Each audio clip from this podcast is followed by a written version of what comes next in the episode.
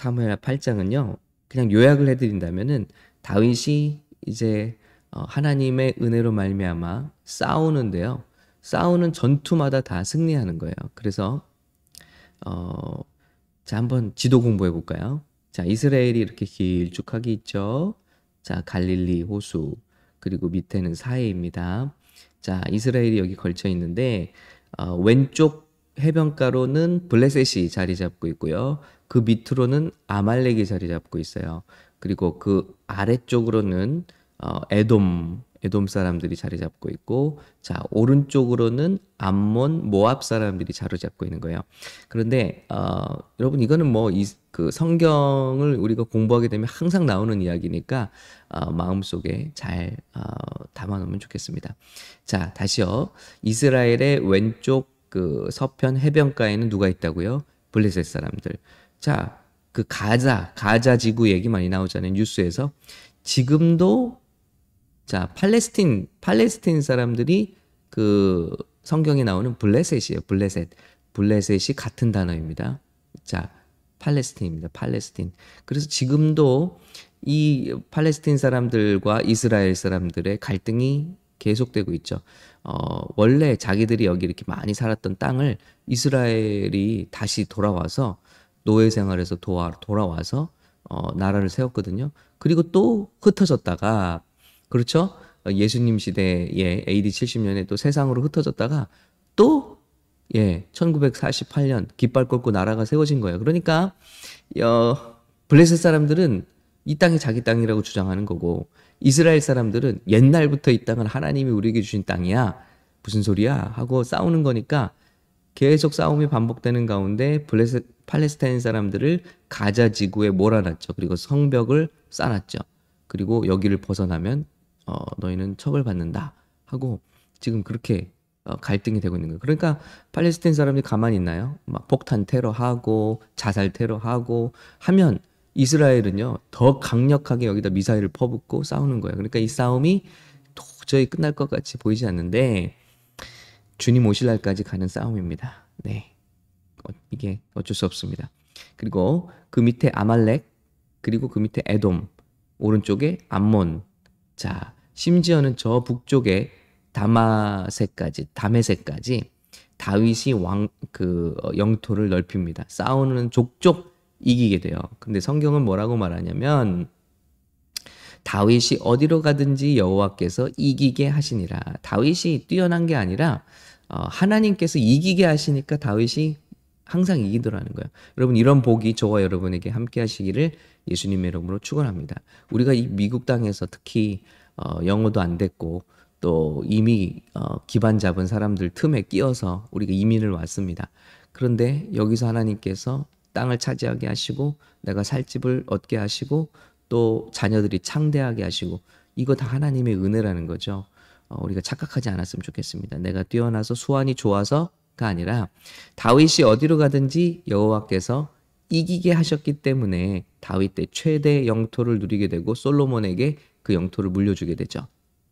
자, 그리고 곳곳에서 잡은 사람들을 포로로 잡아와서 어, 또 종으로 삼게 되니 다윗 시대의 부가 어, 강성해지게 됩니다. 강성해지고 또 어, 부유해지게 됩니다. 그래서 세상에서 제일 이렇게 음, 부자가 솔로몬이었다고 하잖아요. 인류 역사상 가장 부자. 뭐 지금 아마존, 뭐 테슬라의 뭐 일론 머스크 비교할 수 없는 가장 큰 부자가 솔로몬이었다고 하는데 솔로몬의 대부분의 부는 다윗이 다 준비해 준 무대예요. 그러니까 하나님이 다윗을 그 약속대로 얼마나 창대하게 하시고 축복하셨는지 어, 우리가 모릅니다. 자, 이런 이야기가 있습니다. 그래서 또 나오죠. 14절에 다윗이 어디로 가든지 여호와께서 이기게 하셨더라. 14절입니다. 자, 우리 성도님들 어디로 가셔서 무슨 일을 하시든지 여호와께서 이기게 하시는 삶이 되시기를 예수님의 이름으로 축복합니다. 자, 그런데 하나님의 승리를 계속되게 할 수밖에 없는 행동을 하죠. 다윗이. 다윗이 온 이스라엘을 다스려 모든 백성에게 정의와 공의를 행했다. 그랬습니다. 높은 자리에 올라가서 자기의 일을 취하거나 또, 어, 불공평한 그런 어, 통치를 한 게 아니라 하나님 보시기에 좋은 정의와 공의를 행했다. 그래서 어, 다윗의 나라가 굳건하게 서가고 있습니다. 예, 그런 이야기가 이제 8장에 소개됩니다. 그런 와중에 9장은요. 여러분 이제 장의 개념은 현대에 와서 생긴 거니까 계속 하나입니다. 사무엘 상하가 원래 그냥 하나의 두루마리 성경입니다. 자, 현대 시대에 와서 상하도 나누고 또 장수, 절수를 매긴 것이죠. 자, 그런 와중에 한번 연속성상에서 한번 볼게요. 다윗이 이르되, 자, 다윗의 됨됨이가 이렇게 나와요. 자, 첫 번째는요. 7장에서는 하나님이 모든 대적을 없애주고 평안할 때 다윗은 뭘 생각했죠? 하나님의 영광을 생각했습니다. 하나님 저 천막에 계시네. 하나님을 어, 하나님이 집을 지어드려야겠다. 자, 이런 아주 기특한 생각을 하고요. 두 번째, 이제 그로부터 한 15년이 지난 때로 추측하고 있습니다. 지금 모든 다윗이 주변 나라와 전쟁을 치러서 다 이기고 창대해지고 부유해졌을 때 뭘 생각하는지 보세요. 이때 생각하는 그 사람의 생각이 그 사람의 됨됨입니다. 그 사람이 높아졌을 때 하는 생각, 그 사람이 부유해졌을 때 하는 생각, 그 사람이 시간이 여유로워졌을 때 하는 생각, 그 생각이 그 사람이에요. 한번 볼까요? 자, 9장으로 넘어갑니다. 다윗이 이르되 사울의 집에 아직도 남은 사람이 있느냐? 내가 요나단으로 말미암아 그 사람에게 은총을 베풀리라 하니라. 다윗이요. 사울 왕에게 쫓겨 다닐 때 비참한 생활할 때 그 요나단의 은혜를 많이 입었거든요. 어, 절친이기도 하고 사울의 아, 아들 원수의 아들이지만 또 둘이는 절친이에요. 그래서 그 은혜를 갚아야 되겠다는 생각을 하는 거예요. 여러분 이게 정말 귀한 마음이 아닐 수가 없습니다. 내가 곰곰이 이제 뒤를 돌아보니 인생의 뒤를 돌아보니 내 인생에 빚진 게 많구나. 그 빚진 것을 나도 좋은 방향으로 갚아야겠다. 그 은혜를 갚아야겠다. 이런 생각을 하는 거예요. 여러분 이게 다윗의 됨됨이입니다. 이런 생각이 저와 여러분의 생각이 되시기를 예수님의 이름으로 축복합니다. 우리가 받은 은혜를 그냥 쉽게 잊어버리고 또 쉽게 배반하고 또 쉽게 또 미워하고 쉽게 돌아설 때가 있어요. 근데 다윗을 보십시오. 내가 15년이 지난 이 시점에서 어떻게 합니까? 내가 생각하는 게 뭐냐? 요나단으로 말미암아 그 사람에게 은총을 베풀리라. 원수의 집안에 남은 사람이 이게 왜 어렵냐면요. 우리 조선 왕조 이야기 보시면 삼족을 멸하잖아요. 뭐 반역을 했다. 아니면 새로운 왕조가 들어섰다. 그러면 전 왕조의 왕자들 다 찾아내서 다 죽이고요. 뭐 왕비들 다 뭐 일가와 삼족을 다 멸하잖아요. 왜냐? 여기서 씨가 남아서 후에 구테타를 일으키고 또 반역을 일으켜서 내 자리를 뒤집을 수 있기 때문에 이게 보통 왕조들이 하는 일이거든요. 그런데 다윗을 보십시오. 원수의 가문에 누구 자손이 남았냐 살펴보라는 거예요. 내가 그 사람에게 은총을 베풀리라. 네. 바로 이런 마음의 사람입니다. 자, 그래서 찾아보니까 시바라는 종을 찾게 되었고요. 사울을 섬겼던 그래서 시바를 데려다가 어, 이제 수소문을 해보니까 요나단의 아들 중에 한 사람이 생존했습니다. 예, 그 난리통에 여러분 우리가 성경을 같이 읽으셨으면 압니다. 무비보셋이라는 아들이 남아 있어요. 난리통에 그 유모가 이 무비보셋을 어렸을 적에 어, 데려가다가 난리통에 넘어지죠. 그러면서 이 아기가 다리를 절게 되었어요. 상처를 입었던 것 같아요. 자, 그래서 그 무비보셋 이야기를 하는 거예요. 어, 요나단의 아들 무비보셋이 남아 있습니다. 그래서 어, 다윗이 그를 데려오라 한 거예요. 자, 그리고 만납니다. 7절입니다. 다윗이 말합니다. 두려워하지 마라. 내가 내 아버지 요나단을 생각해 내게 은총을 베풀고 내 할아버지 사울에게 속했던 모든 땅을 내게 돌려줄 것이다. 그리고 너는 항상 내 식탁에서 먹게 될 것이다. 예. 죽어 마땅하죠. 이런 상황에서 보통. 그런데 너무 반대의 은혜요. 반대, 이게 하나님의 은혜입니다. 하나님의 은혜. 내가 죽어 마땅한 때 오히려 선으로 보여주신 하나님의 인애. 이것이 하나님의 은혜죠. 이 종이 무엇이라고 죽은 개나 다름없는 저를 그렇게 생각해 주십니까? 다리를 절고 있어요. 그때 왕이 다윗 왕이 시바 종을 불러서 말합니다. 내가 내 주인의 손자에게 사울과 그 집에 속했던 모든 것을 주었다. 그러니 너와 내 아들들과 종들은 무비보셋을 위해 땅을 경작하고 곡식을 거두어 내 주인의 손자에게 양식을 되도록 하여라. 내 주인의 손자 무비보셋은 항상 내 식탁에서 먹게 될 것이다. 자, 그때 시바는 15명의 아들, 아유, 아들도 많네요. 20명의 종들이 있었습니다.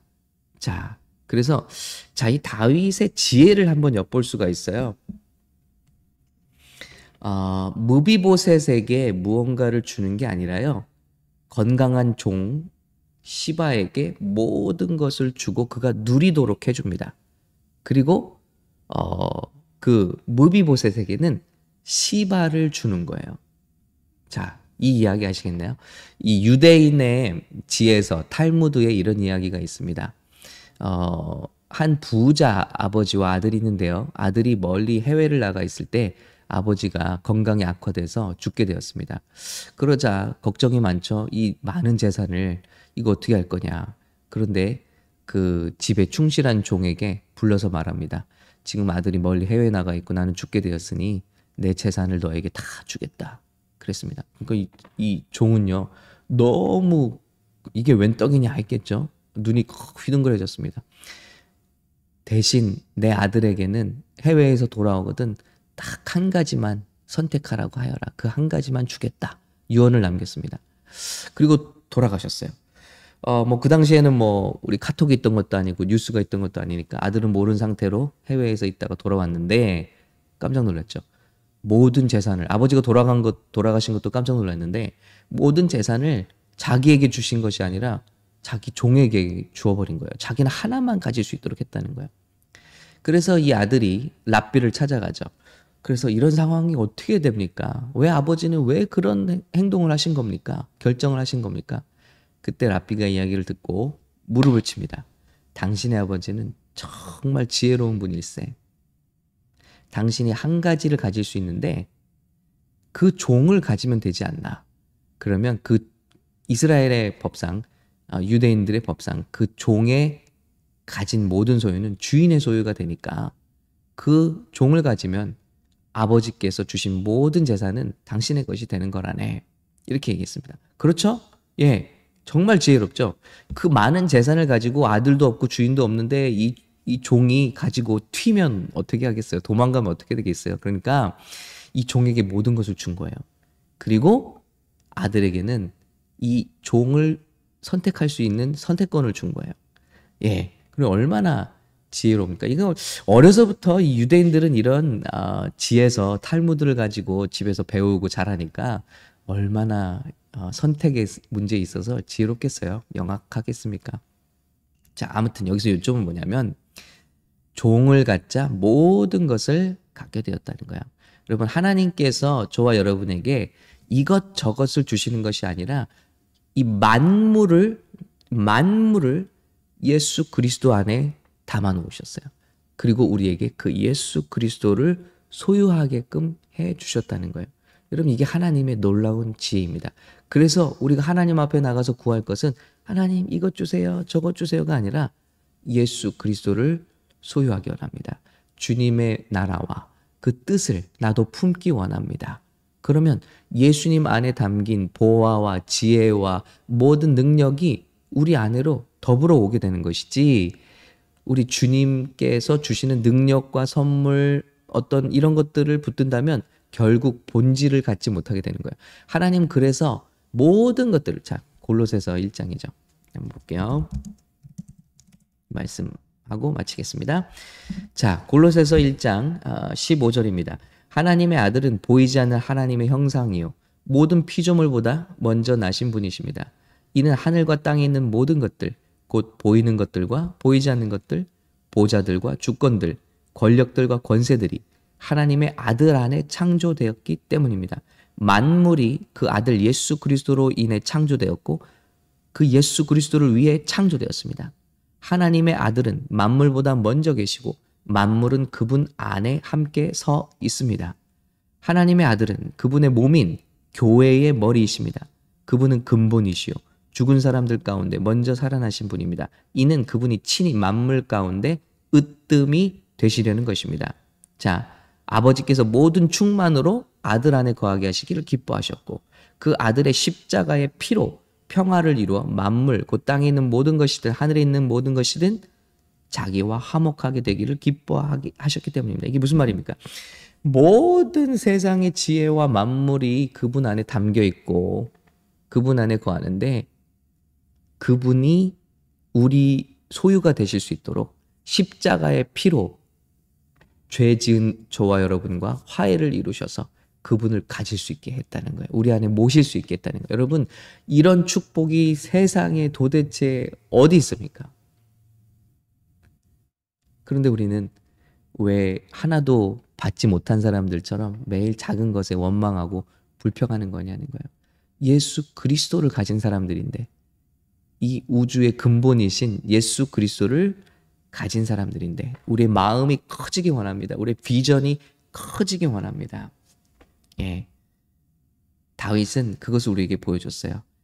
모든 것을 시바에게 주고 그 시바를 그 무비보셋에게 준 거예요. 왕이신 하나님께서는 모든 것을 예수 그리스도께 주셨고 그리고 그 예수 그리스도를 십자가에서 죽이시면서까지 우리에게 선물로 주신 것입니다. 그래서 우리 절름발이 같았던 무비보셋은 절름발이었잖아요. 절름발이 같았던 우리 인생, 하잘 것 없는 인생, 내 인생이 무엇이 간데 어떻게 이런 하나님의 은혜를 누립니까? 이 고백이 저와 여러분의 오늘 감사의 고백이 되어야 할 줄로 믿습니다. 그리고 우리 인생의 승리의 비결은 예수님을 품느냐 마느냐에 따라 달려 있다. 예, 한 번뿐인 인생 예수님을 품고 우리가 어떻게 사느냐 하는 것에 달려 있다는 것입니다. 오늘 이 말씀 가지고 우리 예수님을 품은 것을 감사하고요.